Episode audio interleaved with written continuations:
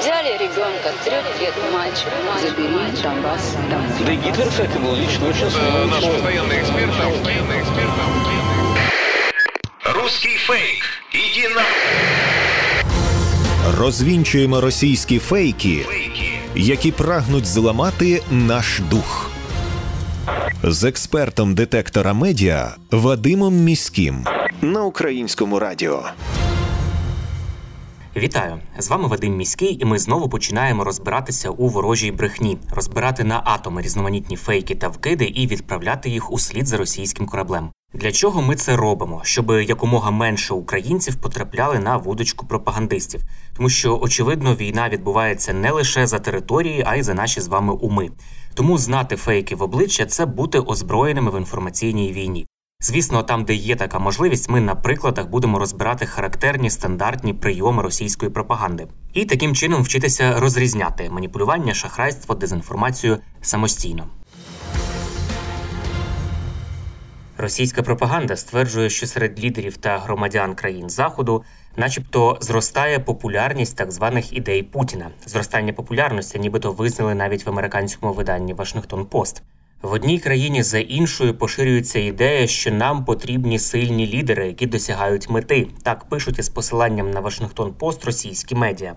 Також пропагандисти говорять про те, що привабливість ідей Путіна для багатьох на заході різко зросла після виступу російського президента 30 вересня, коли Росія після проведення незаконних так званих референдумів на тимчасово окупованих територіях України проголосила їх своїми. Це захоплення території не було визнано жодною демократичною країною у світі і засуджене як найгрубіше порушення міжнародного права і територіальної цілісності України. Що ж відбулося насправді, що дало підстави російським брехунам стверджувати, що на заході нібито зростає популярність путінських ідей? Видання Вашингтон Пост опублікувало статтю, яка називається Лідери демократії все частіше наслідують Путіна у тяжінні до авторитаризму.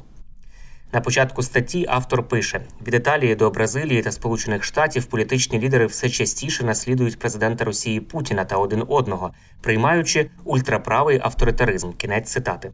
Отже, під ідеями Путіна мається на увазі звичайнісінький авторитаризм та ще й жорстокого ультраправого характеру.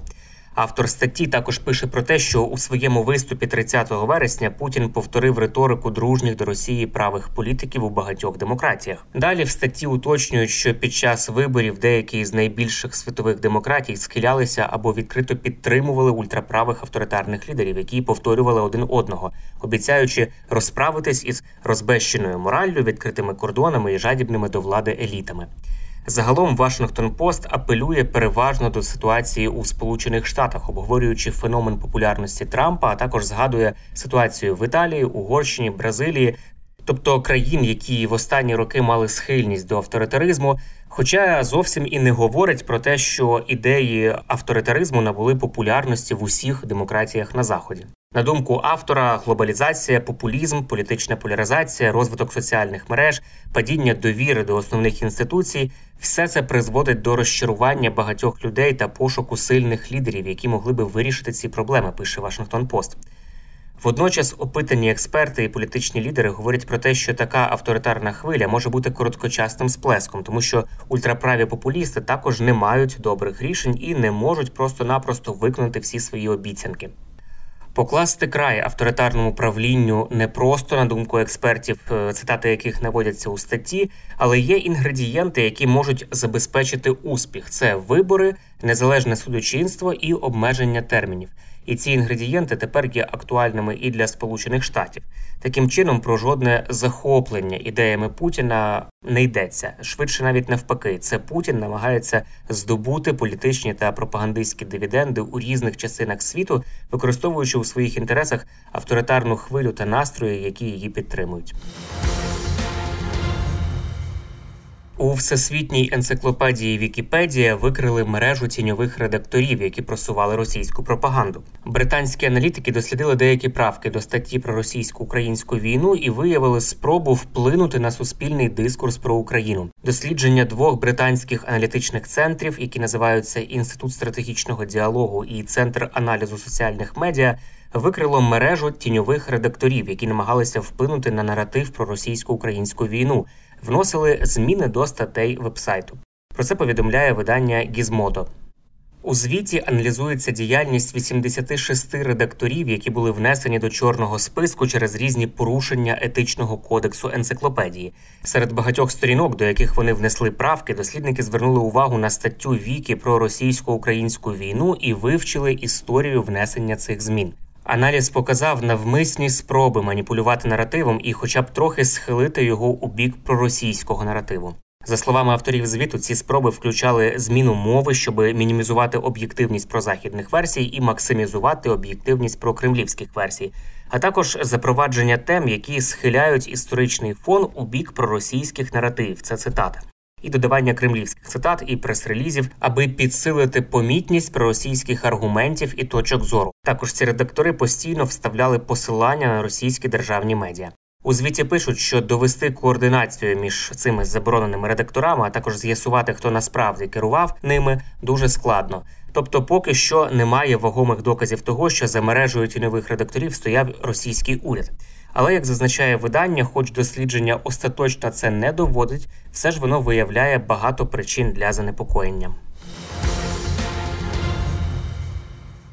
У понеділок, 10 жовтня, рано вранці, коли люди йшли на роботу, а діти до школи, Росія завдала масованого удару по різних об'єктах на території України. За даними журналу Forbes, цього дня російська армія запустила 84 крилаті ракети і 24 безпілотні літальні апарати. Українська ППО збила 43 ракети і 13 БПЛА.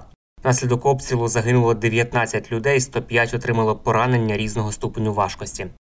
Журналісти міжнародних змі вели репортажі безпосередньо із місця подій. Жахливі сцени із Києва потрапили у світові змі та шокували громадськість.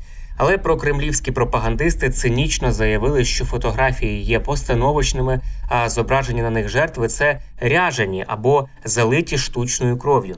Про те, що світлини жертв ракетних обстрілів є постановочними, повідомила у своєму твіті така собі Марія Дубовікова, яка називає себе відомим незалежним медіаекспертом.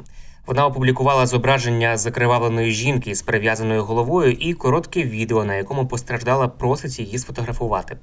До допису пропагандистка додає такий коментар: створення драматичних картинок для західних змі. Сфотографуйте мене, Андрій Андрійович, зроблю селфі і відправлю сестрі в Росію. Кінець цитати. Чому ми говоримо про цей допис е, якоїсь Дубровікової? А тому, що саме цей допис поширив перший заступник постпреда Росії при ООН Дмитро Полянський, який постійно ширить антиукраїнські фейки. Дякую, Марія. Написав він за розкриття процесу створення фейків. Тут є цікавий момент. Твіттер промаркував дописи як пропагандистки Дубовікової, так і російського дипломата Полянського, як такі, які порушують його правила, оскільки поширюють неправдиву або оманливу інформацію. Одне із видань, яке опублікувало фотографію пораненої жінки, це Ліберасіон із Франції. Після звинувачень Дубовікової і Полянського в тому, що фотографії були постановочними, французькі журналісти провели власне розслідування, яке довело знімки аніскільки не постановочні, а зображені на них люди справді постраждали від російських ракетних ударів. Французьке видання зв'язалося із автором зображення Єфремом Лукацьким. Це відомий український фотокореспондент, який знімає для американського агентства Associated Press. Він підтвердив, що є автором і фото, і відео, які поширили згодом російські пропагандисти, і повідомив, що люди на них були поранені уламками розбитого скла, а уламки були розкидані на сотні метрів навколо. На звинувачення в інсценуванні Лукацький відповів: усі жахливі фото та відео жертв російських військ, такі як убиті жінки і діти, тортури і так далі. Росіянами та їхніми прихильниками видаються за фейки. Чесних джерел немає. Їхня журналістика це не журналістика, а пропаганда. Кінець цитати. Журналісти Ліберасіон також зв'язалися із іншими журналістами і фотокорами, які були на місці трагедії. Усі вони підтвердили, що ця жінка просто хотіла сфотографувати свої рани, і вони були справжніми. Українське видання в городі Київ знайшло жінку зі світлин і розповіло її історію. Постраждалу звати Олександра Кисельова. На момент ракетного обстрілу вона була на роботі. Коли залунала повітряна тривога, вона зібралася із колегами до укриття, але дістатися туди не встигла. Пролунав вибух і будівлю, в якій знаходиться її офіс, було пошкоджено. Жінці вдалося вибратися із під завалів. Вона вийшла на вулицю, але була дезорієнтована і розгублена. Вона стікала кров'ю, заледве стояла на ногах і не знала, що робити. У цей момент її побачив доброволець Олександр, який прибув зі своєю командою на допомогу постраждалим після ракетного обстрілу. Він її заспокоїв, перев'язав і передав медикам швидкої. Фраза Сфотографуйте мене для моєї сестри в Росії, яку пропагандисти подають як, начебто, доказ інсценування події, має дуже просте пояснення. Потерпіла зізналася, що має сестру, яка мешкає в Росії, і не хоче усвідомити, що Росія це держава-терорист. Кицельова хотіла надіслати сестрі фото, щоб вона могла побачити її рани. Олександра із болем поділилася, що її близька родичка знала, що із нею сталося, але так і не подзвонила їй. Зауважу на сам кінець, що коли 10 жовтня російські ракети вразили низку цивільних об'єктів та чотири теплоелектроцентралі лише в одному Києві, загинуло 6 мирних жителів, а 51 особа дістала поранення. Росія не стала навіть заперечувати цю атаку на Україну, але описала те, що сталося, як масований удар високоточною зброєю великої дальності по об'єктах систем військового управління, зв'язку та енергетики України. Це були головні фейки на сьогодні. Насамкінець нагадую, що не варто довіряти різного роду чуткам і пліткам. Усі напівсекретні панічні повідомлення, джерело яких неможливо точно встановити, мають у нас одразу вмикати червоне світло в голові, що таку інформацію потрібно перевірити. Як правило, за такими неконкретними джерелами та емоційним панічним викладом ховаються інформаційно-психологічні операції ворога, який прагне нас деморалізувати. Довіряти ми можемо офіційним повідомленням української влади та новинам авторитетних медіа, наприклад, суспільному мовленню. Ну і не забуваємо, що від нашої з вами поміркованості і зваженості при поширенні різного роду інформації, а ми це робимо щодня у розмовах із друзями чи в соцмережах. Зрештою, залежить успіх всієї країни в інформаційній війні. З вами був Вадим Міський. До зустрічі. Русский фейк. Иди на... Розвінчуємо російські фейки, Фейки. Які прагнуть зламати наш дух. З експертом детектора медіа Вадимом Міським на українському радіо.